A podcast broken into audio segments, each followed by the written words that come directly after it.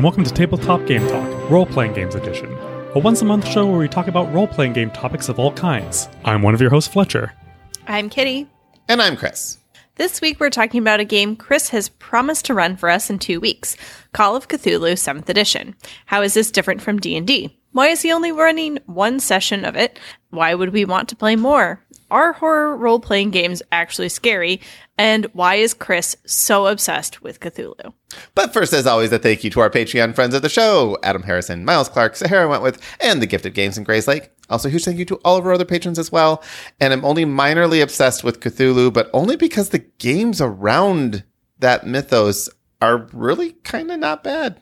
Um, if you would like to join us on our live shows on Monday night, 8.30 Central Time, you can by going to tabletopgametalk.com slash live and clicking the link there. And you get to hear about all kinds of pre-show conversations. This week was Car Wars. I talked a lot about Car Wars, and I will talk some more about Car Wars in the future, but not today, because today we're talking about Cthulhu. How were your guys' weekends? Very nice. I went on vacation with my mom, and it was it was a lot of fun. Aw. Um, Oh. Carmen and I cleaned up from the wedding that we had the, pre- the weekend before.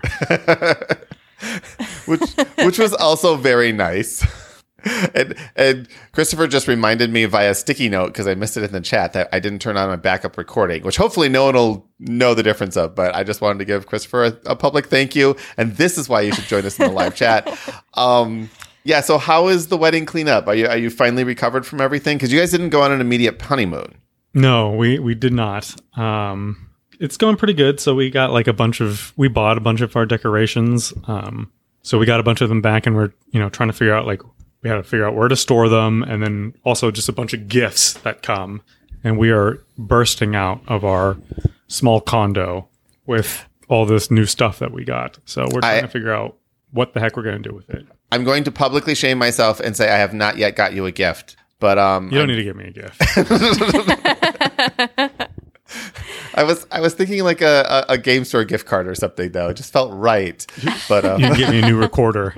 yeah, so I could get you a new recorder. Oh, that's amazing. That's a great gift for That's a both great of us. idea. Yeah. It's like giving you a New bowling ball with my initials on it.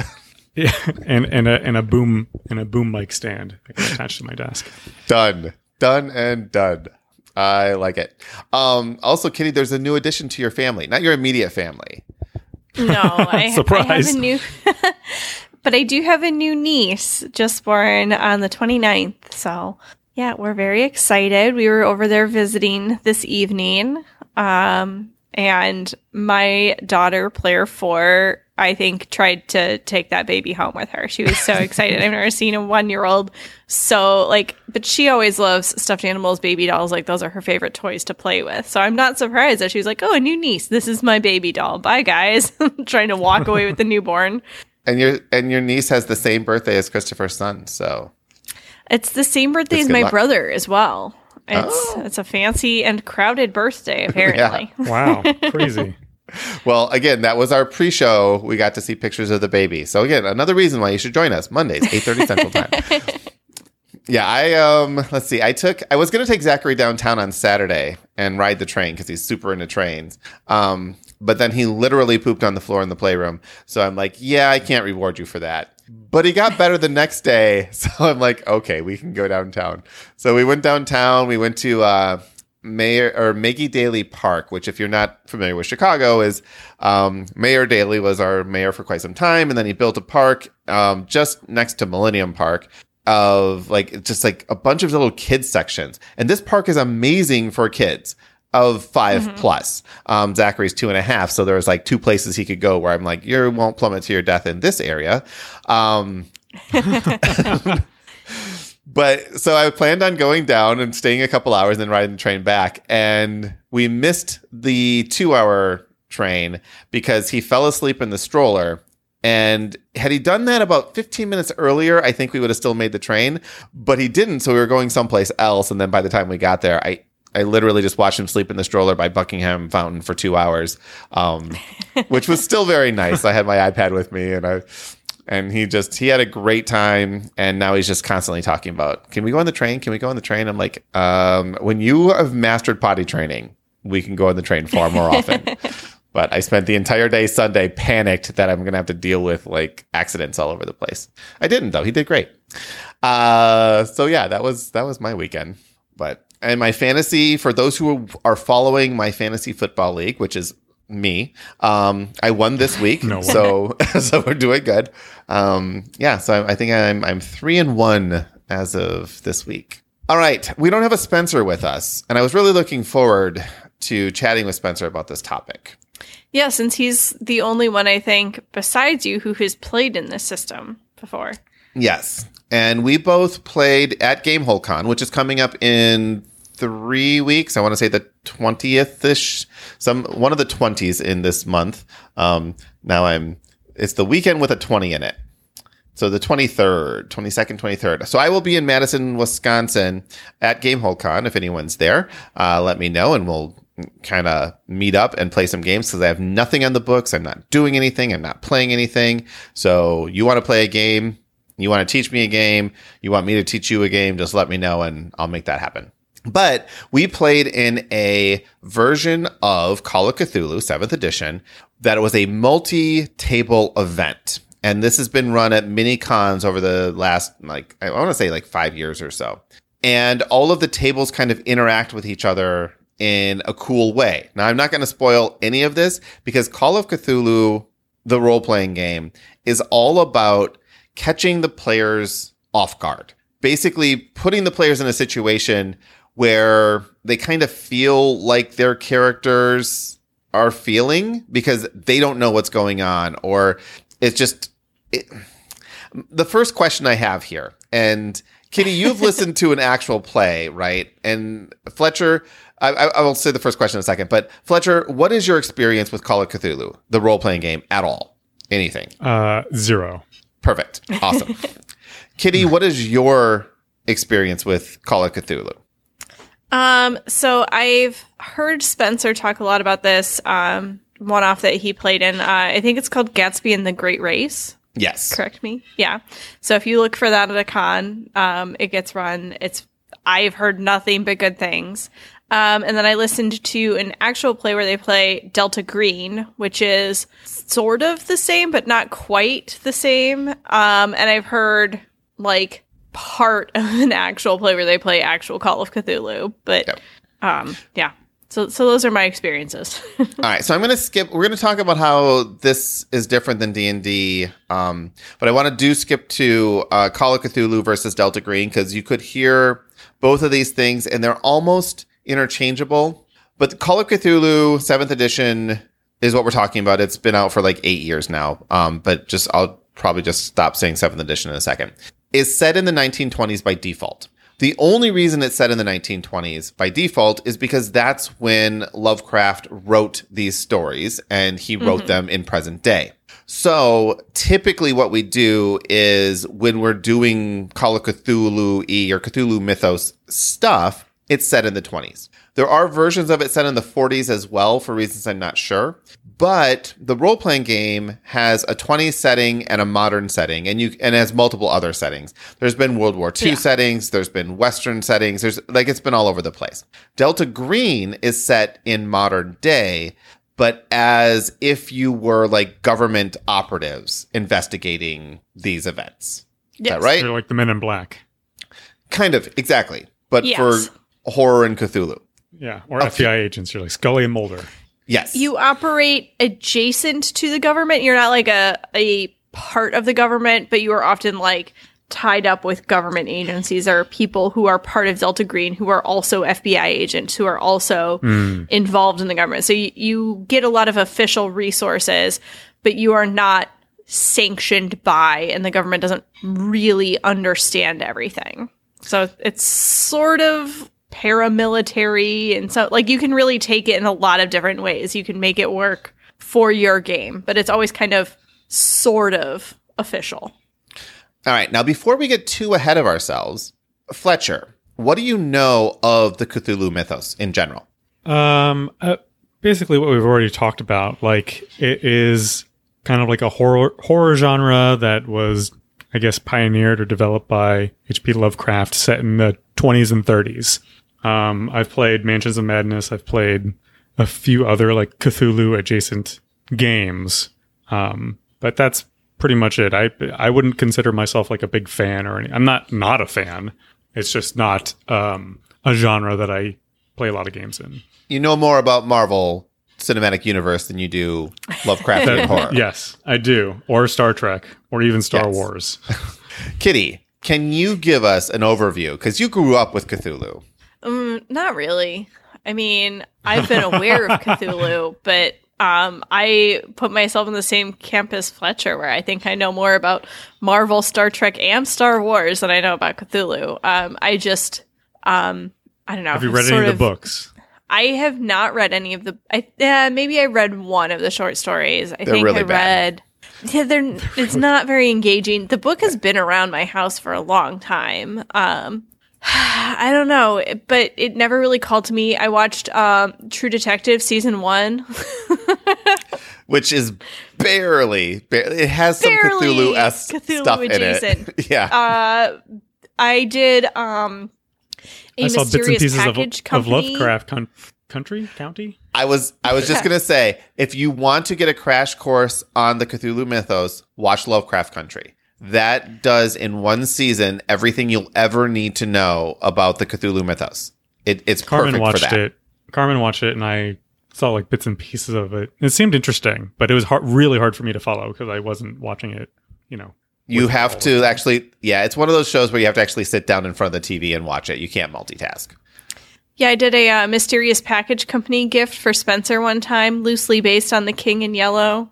Um, so yeah, those those are most of my experiences. But I've also like you know, I've been around it, but kind of purposely not delved into it because it's just not really my thing. But a- and then it became too popular, and now I can't like it because it became popular. And Yeah. you know, I'm a contrarian like that. So. but you both agreed. So I texted you guys a couple weeks ago saying, "Hey," and this I texted our our D and D group, "Hey, one off of Cthulhu Seventh Edition. What are you thinking?" And this is because I was at Gen Con and I've I never liked Cthulhu. I never wanted to like Cthulhu. I've mentioned this before. And then I started playing Arkham Horror the card game, Mansions of Madness, lesser to a lesser extent, and Cthulhu Death May Die. And I just kind of got drawn into wanting to know more about the mythos, which I still it's not my favorite type of story or, or genre, but the way that stories are told in it are very interesting to me. And the games around it tend to be really good at times. Like there's a lot of bad games, I'm sure too. So when I saw the Cthulhu or, or yeah, Call of Cthulhu role playing game, and I've seen it for many, many years, I finally said, okay, I'm just going to do this and we're going to play a game of it. And that's where the text message came from. So let me try to give a quick overview of the Cthulhu mythos, and it's to this is to be super high level, but generally speaking, there are these the elder beings. So there's there's actually it's a tiered system. So you have the elder gods, which we don't even know the names of most of them, um, and then you have these sleeping like elder um, you know, ancient ones and things like that, which is actually Cthulhu himself. Um, and then you have these like various. Uh, supernatural monsters like ghouls and those types of things that are in that arena of they want to attack you. And then you have cultists who are trying to bring these elder ones back. So that's that's generally the premise which is fine. And if you were to drop that in a d&d setting you'd be like okay fine just another monster to slay which is why these monsters don't really work well in a fantasy Dungeons and Dragons campaign. You see this weird stuff all of the time. Let's just draw out our magic weapons and, and kill these things. The reason why it works for modern with 1920s on is because these are things that us, if we were to see tentacles oozing out of a wall, that would probably freak us out a little bit, right? Not not something and Kitty's nodding, not something I mean, Great yes, for radio. you're right. yeah, yeah. I've only I been doing this podcast for at any five years. Unless you are an octopus. Yes. But these are the types of things like you wouldn't really expect. Now, if you're role playing a D&D character and you see tentacles coming out of the wall, you're like, okay, fine. I draw my sword and, and slash at the tentacles. But if you're like, what would you do if you saw this? And you're like, I'd freak out, right? And that's the fundamental difference, I think, between Dungeons and Dragons and Call of Cthulhu, which both came around the same time. Dungeons and Dragons was released in 74. I think the first Call of Cthulhu was either late 70s or very early 80s. It was right around the same time. There was a, a rush of these types of games. Um, but the idea essentially was your characters have a certain amount of sanity, and just knowing that these things exist, they're going to drive you insane. Like you can't know that this stuff is real without losing your mind. That's the premise of a Cthulhu mythos campaign, which is also why you typically don't have Cthulhu mythos campaigns because your characters, the more they know, the more they go crazy. So It doesn't last very long. it doesn't Well, last at very least long. you usually don't have campaigns that have like one set of, you know, heroes that go through the whole time. Like no one in these settings is a hero. They are people who are like accidentally exposed most of the time who we're not like, "Oh, we're like prepared for this. Like this is what we are like out to do." No, it's just like this is what happened to someone. Yes. And a lot of the Cthulhu games really capture that. So I've talked about, you know, Cthulhu Death May Die ad nauseum, but one of the things in there, it is a scenario based game. And by the end of that scenario, you may or may not save the world, but you are likely have gone crazy. Like that's just somebody is sacrificing themselves to win that game at the end every single time. Or everyone sacrifice themselves and the world ends. Like that is the premise of these games. When you look at Arkham Horror, the card game, you are going crazy at every step of the process. And by the end of a particular campaign, you are too traumatized, like literally in that game, traumatized to continue to another campaign. You're not taking that same character to another campaign. And Mansions of Madness is the same thing, right? It's it's that sanity aspect of it. It's like you can't deal with this multiple times. You're just be like, no, I'm done. I, I no. And I think that is a very cool game setup and mechanic, but it, it- like you said, it does not lead to long term stuff. So I will say there are like in-game mechanics though of like how to regain your sanity. And there are some ways that like I think it can be really cool kind of role playing these like in between session moments where you get to choose how you spend your downtime kind of between missions to you can like see a therapist, but then you like risk spilling secrets and there's like pros and cons to all of these ways of like you can like damage your relationships to regain sanity. You can like do all sorts of things so you can regain sanity, but there's going to be other costs in so no matter what, there's no like good outcome to this exposure to There's no like I take a long rest and I regain two sanity. no, now I'm totally you fine, Do yeah. not take a wrong, long Totally rest and now. regain everything. No. No. And well, and the game is very skill based too. Like you can go through an entire game and never ever enter combat. In fact, that's your goal. Um, there's a giant monster coming after you. The last thing you actually want to do is stand toe to toe to it because this thing has tentacles and oh, it's on all sides of me. I'm just going to run away.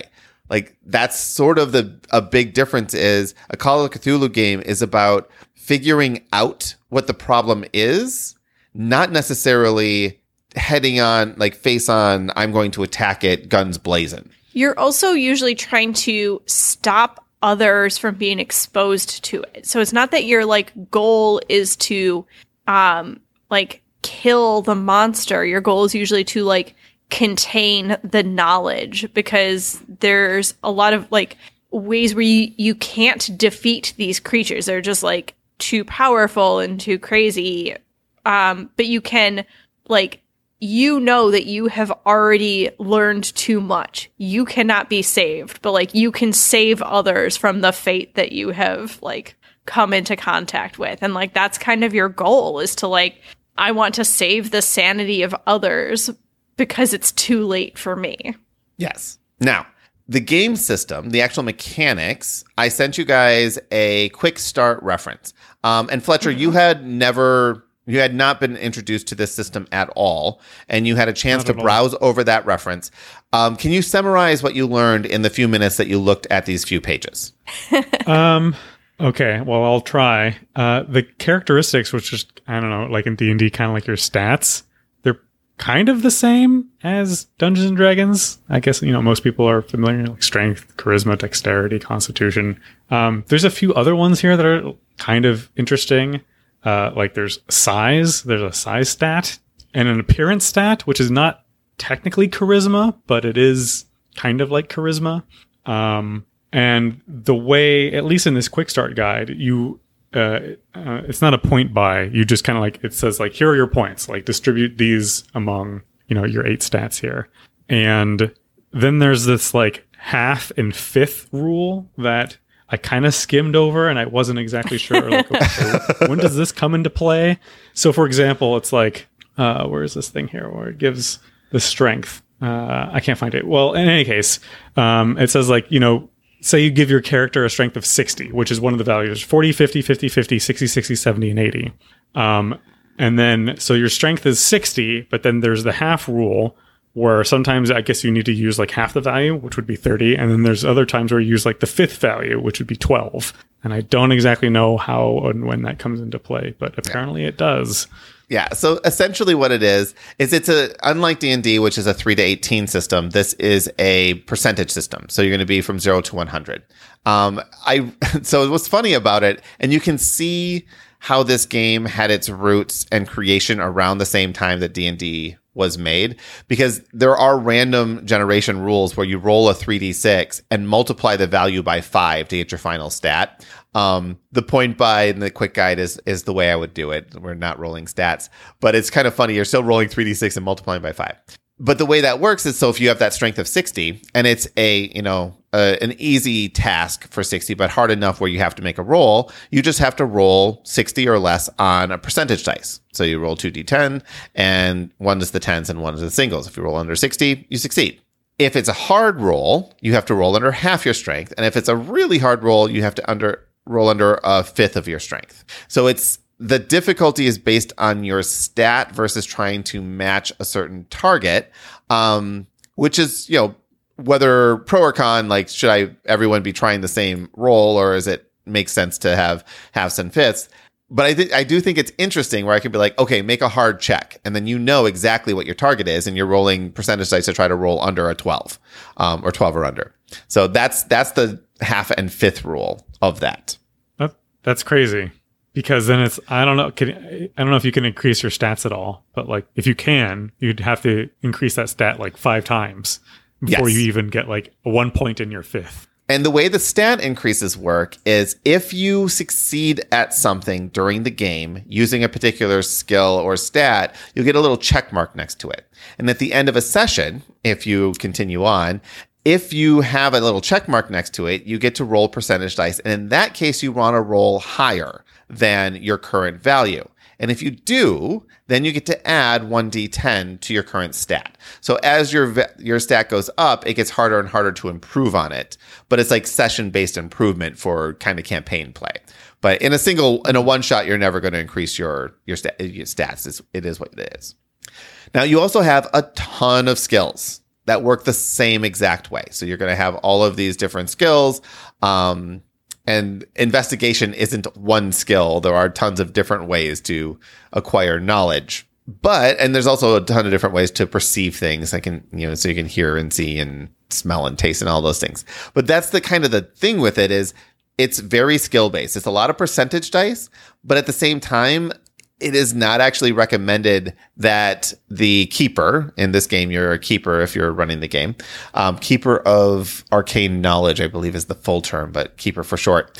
Uh, you only really call for things when when it really is like one of those things edge of your seat. If you're trained in a particular skill and you're like, I want to do this, you typically just say, okay, you've discovered whatever. But if there's, you know, some reason why it'd be interesting if you failed, that's when you would do a roll. Now, Kitty, you've heard Delta Green played. Um, and I'm assuming that all of these things apply there. But was there anything in your actual play that you listened to that you thought was like, oh, that's cool, or that's interesting, or that's like a standout difference than than D and D or fantasy settings? Um, so a cool thing about the system is luck and calling for luck rolls. I feel like you were trying to set me up to say this. um, but uh, each character has a certain amount of luck, and sometimes you know if you're asking for something that's not necessarily um, like a skill roll or kind of something else in the game, sometimes the keeper can ask you, well, roll luck. So like if you're um, you know, trying to buddy up to someone, you might want to like, you know, oh, like they like some sort of thing. Do I have this kind of thing that I can like, you know, bribe them with to open, you know, get them to share more information with us? And they'll say, oh, well, roll luck. And you want to try to roll under your luck score. And sometimes the group might have to roll luck. And then it's up to the lowest player's luck to roll underneath their luck. Um, and you can lose luck. And if you are out of luck, I I think you just die, right? well, you don't necessarily just die. It's sanity, bad. sanity would. So yeah, it's interesting about the luck stat, which is again on a on a scale from zero to hundred, and you literally roll it when you're building your character. Um, how lucky you get on there mm-hmm. is you have these luck rolls, and you need to roll less than your luck value, but you can also spend luck. So let's go back to mm-hmm. Fletcher's example of I have sixty strength and I need to break down this wooden door. So I'm like, okay, that's just a straight up strength roll. And Fletcher rolls a 72. Well, he didn't break down the roll, the door, right? It's like he failed. And there are, is a way of pushing it. So actually, let's let's talk about the pushing. So he's he's like, okay, well, I rolled a 72. Well, do you want to push? He's like, yeah. I'm gonna I'm gonna get a running start and just push put everything I have into that door. I'm like, okay, then you can make another attempt. And if he f- succeeds, great everything's fine. But if he fails, oops, something really bad happens now. Like you've broken your collarbone or something like that. And that's the result of pushing that roll. But say he rolls a 65. Um, so now he's like, okay, well, I don't want to break my collarbone. So I'm going to spend luck points. I'm going to spend five luck points to get me to 60. Well, his luck is permanently lowered by five points. So now when he has to make a luck roll, he has a lower stat for luck. And that's kind of how that luck stat works in there. It's also used as a way for DMs to help players where the players just have no idea what they're going to do. It's like, all right, make a luck roll and I'll give you a hint. Is is sort of a, a scapegoat there. and then of course you have sanity. Now sanity, every single time you see something that's not normal, you may have to make a sanity roll. And if you fail, you may take sanity damage the hilarious thing about it, and I'm going to straight up call it hilarious because it's awesome. Um, if it, well, uh, let's see here. Player must roll D100. If the result is equal to or less than their intelligence, the investigator fully understands what has been seen and goes temporarily insane for one to 10 hours. What is hilarious here is the smarter you are, the more susceptible you are to learning about the Cthulhu mythos. Because you're like, I actually comprehend what's going on and that's maddening. Where if you are like a simpleton and I have like a 30 intelligence and I just keep failing my intelligence roll, I'm like, oh, that's a cool tentacle. I wonder if I could hang a painting over it. I love so, calamari. I love calamari. that's going to be the name of your character, calamari. oh man, I'm down. I'm going to play. I don't even. I'm going to play like a like a police officer named calamari. Captain Calamari. yeah, Captain Calamari. Yes. He's just going to be a dumb simpleton. Yep.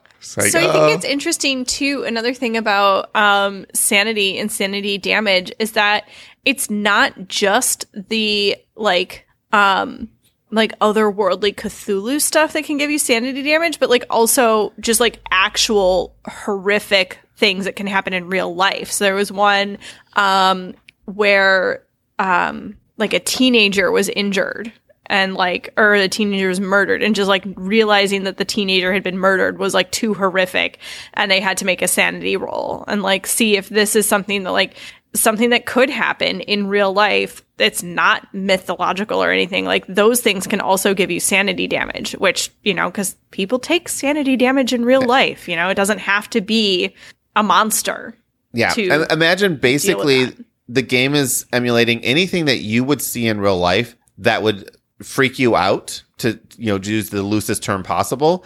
That is grounds for a sanity check. Mm-hmm. and it, it could be anything. It doesn't have to be cthulhu now there is a, a max system in the game where if you see the same creature multiple times, eventually you become numb to that creature. So you can't lose more Yeah. than 10 points of sanity from, you know, seeing ghouls all over the place. Cause eventually you're like, oh yeah, ghouls exist. I get it. I don't like it, but I get it. And then you see, you know, tentacle monster and you're like, I, that's just driving me even further crazy. Yeah, there are different um things too. Like I know um I think if you take like so so there's like occupations you can take and if you're like a soldier, I feel like you are less susceptible to um sanity damage from violence. Like you've just been inoculated against that kind of sanity damage. You've seen enough violence in your life that oh this doesn't freak me out anymore. Whereas, you know, an author, just looking at the top of the list here, doesn't have that same advantage there. So, you know, you have different kinds of characters will take different kinds of sanity damage based on their personal histories. Yeah. And, you know, to that end, like soldiers and fighting in general, your hit points are relatively low. Um, you don't have the ability to heal them. Not like, again, there's no short rest to heal. The most hit points anyone could have is 20, but it's typically more in the like nine or 10 range.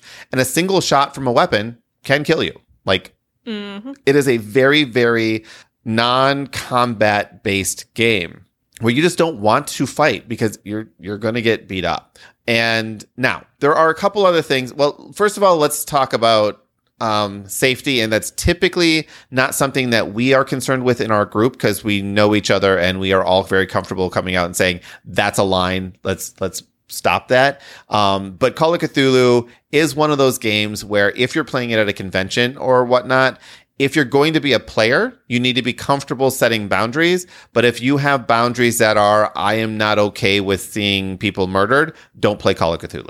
Like, just don't. This is not a game for you. Um, but as a as someone who's running a game, you also have to be very aware of your table because there are topics that you can cover in a horror genre that are very easily it, they can be very sensitive, right? So you have to just be careful. Now we've been playing together forever. I know what boundaries I am not willing to bring up, and I know what boundaries that my players are not. You know, it's not going to be fun to to do those boundaries. So just keep that in mind. Um, but that said, there is a pulp version of um, Call of Cthulhu, which does allow you to play more of the you know, kind of gritty hero. You're going to be a little bit more resistant. You're going to have some special abilities.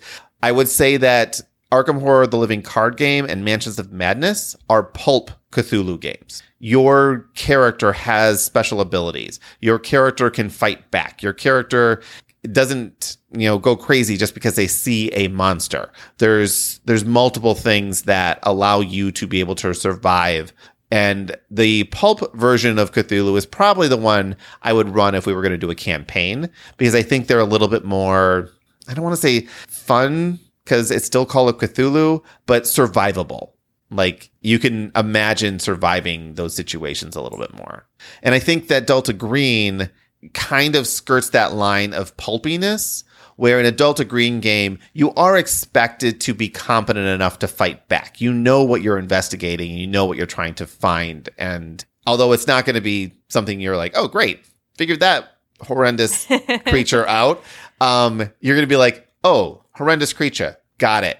Just like that last one I saw on the last mission I was on. Yeah, Delta Green is really interesting um, because I feel like, yeah, I mean, you're not like specially capable in any way. I think the only thing you have different is that there's resources there. So if even if you do not have the ability, like you you have places to go to like look for the ability to deal with this kind of stuff. And you Yes. might be able to deal with it, you know, like it there's a range. It's it's like any kind of game where like, you know, you can play it a lot of different ways. And you can play it in a way where like, oh yeah, we are all like CIA, you know, special operatives and we are able to like, you know, kill anything. Uh, but that might not actually get you very far. You know, you need to have the kind of balanced team, just like any role playing game. So, you know, you might want to have a doctor. You might want to have, you know, somebody who's good at communication, like a journalist or something who's going to have ties where we can get news stories pulled out of the paper or whatever it is. You, We can want kill- to have different. Yeah, we can kill all these ghouls coming after us, no problem. But they were just a distraction so the cultists could finish their ritual and bring whatever elder one into the world and destroy it. Mm-hmm. So you need to be able to So- figure out what's going on and why. um, oh, it's my bedtime. Sorry. Apparently, Do Not Disturb is not on. um, Finally, huge thank you to our current patrons. But that's if a good only segue. Chris would Yeah, let me no- do that. Oh, no it's way. bedtime. Sorry. Hmm. But that's a good segue into the next topic. And then Fletcher, I want to ask you this: You Yeah. played a lot of D and D. Mhm. How can you imagine a way for us to be sitting around a table and actually you being scared, like you, the player, being scared at what's going on? Um, I can't imagine that Because it's just a game, right? It's just a game. Yeah. And we're just sitting around like, you know, a dining room counter and we're just rolling dice and drinking drinking Mountain Dew and eating Cheetos. Like Yeah, with Captain Calamari, which is you know everyone's laughing every time Ex- his name comes up. Yeah. I can't imagine me being like legitimately frightened or even like in, in, in a in a movie sense, like, you know, like being like I don't know, feeling like a lot of suspense, you know. So, don't think- Kitty, I can't imagine that happening. So, Kitty, same question to you. Like, so you listened to an entire actual play of Delta Green. Was there ever a time where you were like on edge? There are times where like it gets creepy, but it's not like oh I'm scared like sitting there. But like you know, it's like when you're trying to fall asleep like six hours later, and you're like, ugh, that was actually really creepy. Like you, it's not scary, but you can like I feel like the the cosmic horrors can like you know like sink into the back of your mind and it's like something like oh man i would not want to encounter that and like you can let your imagination get away with you at some point but it's not something like you know there's no like you can freak jump yourself scares out later about it when you're thinking about yeah it.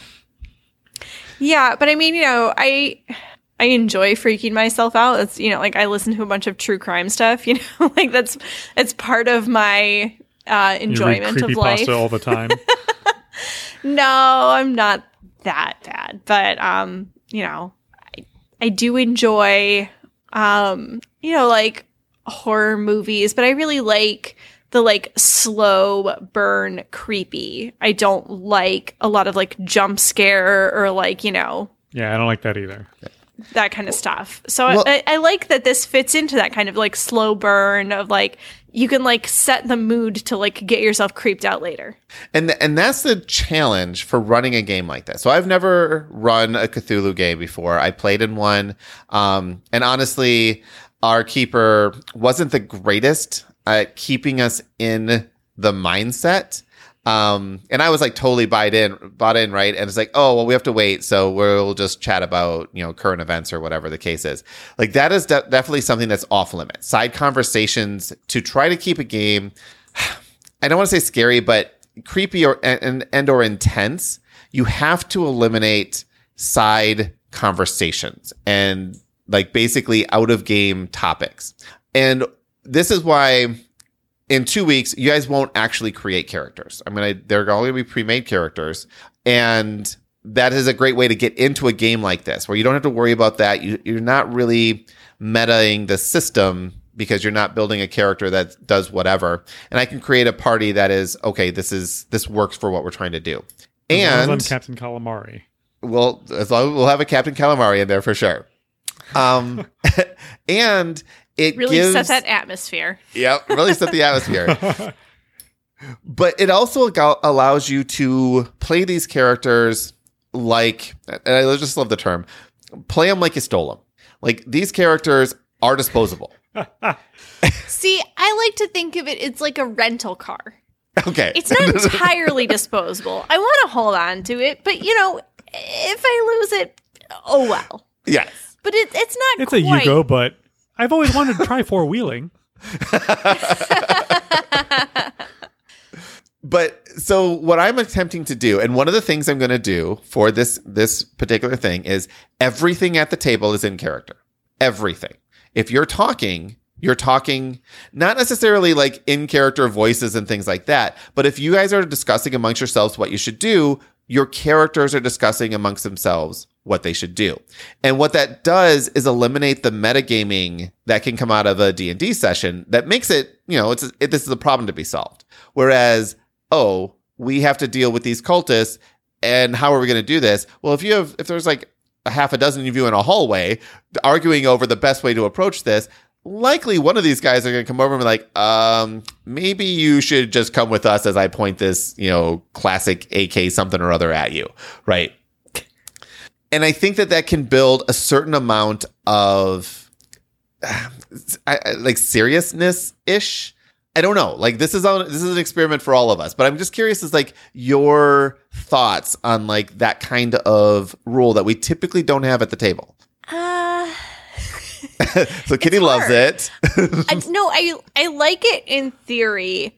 It's hard though because you know we're a big talking group. We enjoy our discussions, and I think it might um, minimize that and kind of take away from um, some of that table time. But it also leads to more fun stuff sometimes too. Of like you know This is a game that's we not meant to be fun. Do end up in these like situations. It is meant to be fun. if it's not meant to be fun, why do people play it? It might not. It, it's it's a different kind of fun. It's a different sure, kind of fun, but it yes. should be fun. Everything, if it's a game, it should be fun. Yeah. Now, I'm not saying that there is no out of player talk. I'm just saying the default is in player talk. The default is if you're conversing, unless you say otherwise, it's your characters conversing. Yeah, um, and I like it. I, it's just I'm not used to it. I'm gonna have to to give it a go, you know. But like sometimes you don't know that you enjoy something until you try it. And this is why we're doing a one shot and not starting a campaign. Yeah. And and the scenario that we'll be playing is 100% a one shot. There will be no continuation. There will be no possibility of continuing these characters. Um, Everybody for whatever reason. He's gonna murder us all. That's fine. Fletcher, what do you think about that? Default in Um, player everything. It'll definitely be different from what I used to, from what I'm used to, because in your campaigns and pretty much every D and D campaign I've played in the past, the default is like out of player, like out of game talk, and then you then you'll narrate and you'll say like, oh, I say to, you know, drag Thor, the NPC or whatever, you know, you come up with your crafted response or your idea of what you want to say. Um, so it'll definitely be interesting. I'm not. It's just something I need to experience. Well, and actually, your guys' reactions make me think that this is the right way to go to switch the expectations of we're not we're not just playing D and D with a Cthulhu setting. We're playing a different game, right? Because that's that's really the mindset. In order to make something Yeah. intense, intense is probably the the right term. Like to add an intensity to the game, you have to shake it up a little bit. It can't just be running D and D with percentage dice. It's that's not the the premise of the game With Cthulhu. with Cthulhu. Well, I mean, if we wanted to just play Cthulhu D and D, they make like you know Yeah. Lovecraftian horror D and D settings. You can just do that. You know, I feel like Chris is looking. Yep, there he goes, right there. This is Yeah. Sandy Petersen's Cthulhu Mythos. He is the person who wrote the Call of Cthulhu, much of the Call of Cthulhu game, and this is a fifth edition supplement for Cthulhu. It is how to add Cthulhu to a fantasy setting, which is fine, except you have superheroes in a fantasy setting. And all of these monsters have stats that mean that you can go and, and kill them. Now, I'm not saying you can't run an intense D&D game. You can. It's just harder. It's harder to challenge superheroes versus everyday people. yes. So that still sound interesting. Yeah. All right. Now, let's assume for a moment that we play next, or I think it's a week from Sunday. Um, we play. You guys like the system. You like the intensity. And I'm like, okay, well, these characters cannot continue on. We'd have to make our own, make new characters. But would that be a system? Would, would, just in general, and again, I know you guys haven't played it, but would this type of setting be interesting to you for a long-term campaign? And when I say long-term, I'm talking, you know, six months to a year worth of story. That may spy on fun. multiple characters because some of your characters are going to die, or there's going to be, you know, you're going to play multiple characters that are in different areas of the world communicating with each other or something like that. I mean, yeah, if I had fun, yeah, I don't think I would necessarily get bored of the setting or the genre. I just I don't have a lot of experience in the genre, so I'm not, you know, I'm not just gonna say like no. I hate it. I hate Well, it. since I've been threatening to run Delta Green for months, I feel like that should be answer enough of like, yes, I'm interested in doing this longer term. Um, and I, in fact, I might be interested in running something longer term. I just don't have, you know, time. so, you know, if Chris wants to take that off my plate and I just get to show up and play, then yeah, that sounds great. And and I could basically I could do a Delta Green um, campaign as well because it's really not that different. Um, it's No. just a matter of where your char- your like your character setting. build options are are primarily the main difference things. Now Delta Green actually started as a licensed um, uh, supplement to Call of Cthulhu seventh or well Call of Cthulhu in general, but I think around seventh edition or shortly after, um, Delta Green became its own game. So while it has the same uh, character generation and the same kind of premise, there's a lot of other options that you can get in there. Terrence wants you to do a uh, Delta Green podcast actual play. but you said Delta Green takes place like in modern day. And Delta Yeah. Green is modern day, yeah. Okay.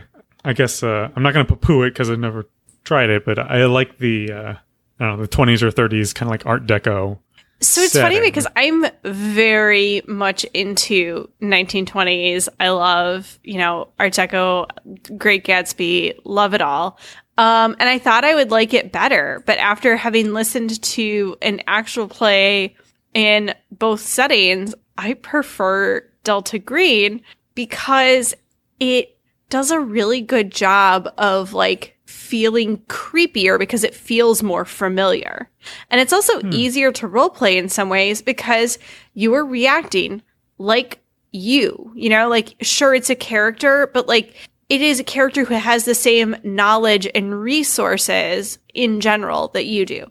They know how to use the internet. They have an iPhone. You know, you can do these things that is just like so hard to think of like, oh, well, what kind of technology is there? I have to put myself in a period piece. I have to think, you know, like, and you, you don't have to kind of worry as much about the like, well, well, what about, you know, this kind of obscure thing. I don't know. It's it's more fun because you have to think less about the day to day. You can think more about the special what parts. you would do. Yeah, I Yeah, guess that and I makes was- sense, as opposed and I will like, say- I call so and so.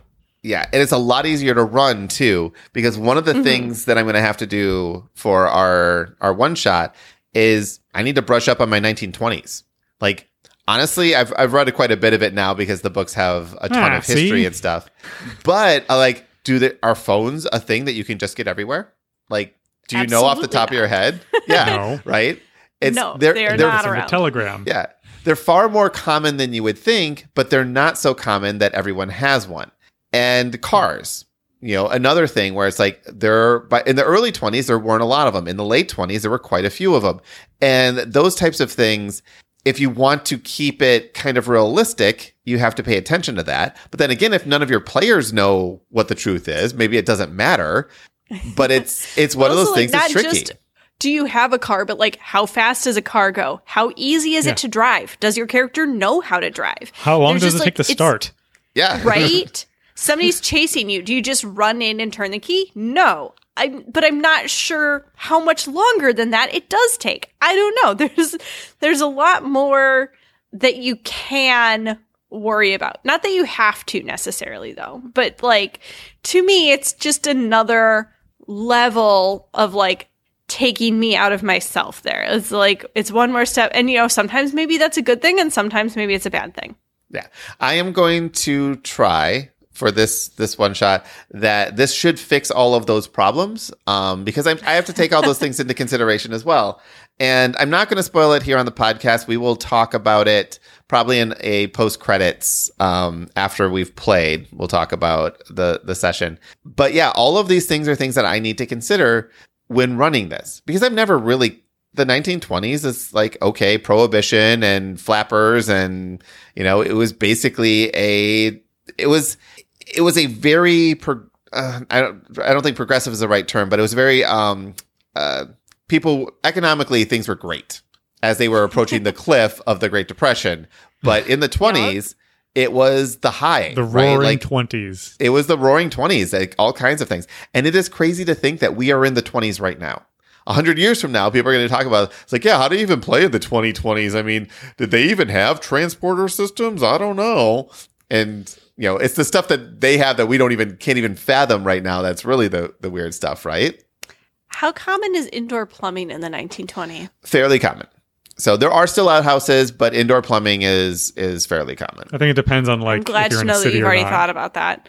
It's something that I try to incorporate in my role playing more. Is you know my character needs to pee. Where do Is I there a bathroom? now I'm washing my hands because I'm not an animal. Yeah. Well, and this is why we have the the bathroom skill that we've custom added to D and D. So Yeah. We did find the bathrooms. Yeah, I will yeah. have you remember. yeah. And in case you're wondering, it is a dexterity based skill. So um, just just so you know. But yeah, I Others You have roll one d twenty for how long you wash your hands. but yeah, like I say, I'm looking forward to this. I think that the system itself um, is fine. Like there's nothing really wrong with it at all.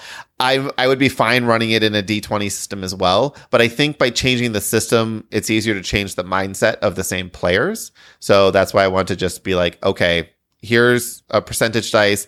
I will ask you to roll those from time to time, and you just want to roll low. Like that's easy enough where those are essentially the rules. But depending on if we want to do long term or not, maybe maybe I do switch it back to a D20 system that we're all a little bit more familiar and comfortable with. Maybe we stick with the, you know, 7th edition stuff. I bought way too many books, so I have plenty of material to uh use. But um yeah. So that is Call of Cthulhu, 7th edition, and we're going to play it this month and see how it plays, and we'll let everyone know on the other side. Terrence says, or learn Cortex. Um, eh, Cortex is okay. I would rather do Genesys probably than Cortex, but um, maybe we'll talk about Cortex system and Genesys and just all these uh, generic role playing systems next month, just to kind of give people an idea of the pros and cons of using a system that is generic, which is ironic because Call of Cthulhu is based off of a system literally called the generic role playing system. Like that is the base system under Call of Cthulhu, which is everything is percentage based. But I think that those systems can be complicated if it's like, here's the generic system, and now you can apply any theme you want on top of it. Go. It's just a ton of work, which is why people play, you know, Call of Cthulhu because they've already done all that work for you. All right. So that said, anything else on Cthulhu? Anything I've missed? Any any last comments? Any terrified, ex, you know, necessities for our session? I don't Nope. know. I just remembered I have to find a babysitter, and that's terrifying. you can do it. Call of babysitter. and we What's can Kermit up to? yeah. We're in the basement. Uh, we can play at your place if that's easier because um, it's easy to get Sydney's parents to stay with the kids here. well, we can figure that out off the podcast. Maybe. but this is what we do. Honestly, we only talk on the podcast. I was so gonna say this is like too real to our lives. this is our planning sessions. All right. So that said, um, let's see. I've gotten most people responded from our drawing last week. I have not responded to any of you. So if you're hearing this and I haven't responded to you, I've read your emails. I've seen your response. I just haven't replied yet. I will do that this week. And I just don't care. I just don't care. I just I just don't. I was listening to the Covenant cast this week and they were talking about the behind the scenes logistics of everything that everyone that interacts with them just assumes. And then, then they're like, yeah, but we have to do this, this, and this, and we're manually doing that and that. And just so everyone knows, I'm basically the only one that ever checks the email or does the show notes or does, you know, shipping and packaging and all of that. Not, I'm not casting shade on Fletcher and Kitty. I don't ask them to do that. So along with my day job and along with kids, um, these things can easily slip days and sometimes you know a week or two. I have not forgot about you. It's just a matter of being able to get to things in a order that makes sense for life. Um, but I will get to you. I promise. Kitty, save me. Tabletop Game Talk is a proud member of the Dice Tower Network. If you'd like to follow us on social media, the links for Facebook and Twitter are in our show notes. Want to watch us record live? You can find a link for that in the show notes too. Comments or questions? Email us at feedback at tabletopgametalk.com. Hosting fees and giveaways are sponsored by our patrons. If you'd like to be one of these wonderful people, you can find out how by visiting our website, tabletopgametalk.com, and clicking the Support Us link. And there's a link in the show notes too. Uh, I think Facebook might still be down, but you could give it a you could give it a shot. It was uh, uh, at least Instagram was working before the Okay. podcast. So Well, hopefully by the time you read li- you listen, uh, Facebook is working. Finally, a huge thank you to our current patrons Adam Harrison, Miles Clark, The Gift of Games, Sahara Wentworth, Jason Strong, John Lewis, Joe Hoover, Jeremy Fisher, Terrence Miltner, Sean Peck, Christopher Dong, Jennifer Engelbrecht, Brian Arnold, Michael Yanikowski, David Sellers, David Radke, Jason Marks, Ann Reynolds, Christopher Letgo, Stephen Judd, Leanne Verholst, Joe Rackstad, Weatherman Keefe, Paul Raymer, Jim Jimothy, Ben Gary, Matthew Droke, David Rank, Nicholas Lotz, Jerry Wong, C. Marie, Justin Willard, Jason Rodney, Cindy Loom, Eric Hoffman, Adrian Dong, Baz Flintham, Eric Solander, Glenn Cotter, John Williams, Sir Sully, Andrew Fayesh, Kamal Berth, Peter Fleming, Gary Bunker, Lightning Steve, Jim Conrad, Dan Seed, Brian Ellett, Danita Hersey, Courtney Falk, David Wagner. Uh, David, if you haven't wrote in, please do, because I don't want to butcher your name every time. Wagoner. Sean Wagoner? Yeah, like David like a Wagner. wagon, like a wagon maker. Wagoner. Wagoner. Got it. Sean P. Kelly, Mike Smith, Caleb O'Brien, da- Don Gilstrap, Aaron Moore, Ron Nelson, Agnes Toth, Charles Pearson, Jesse Wheeler, Ronald Roy, Tony Simpkins, David Garner, and Darren McClellan. And thank you to everyone who's ever been a patron. Your support means the world to us. Until next week, keep playing games and having fun.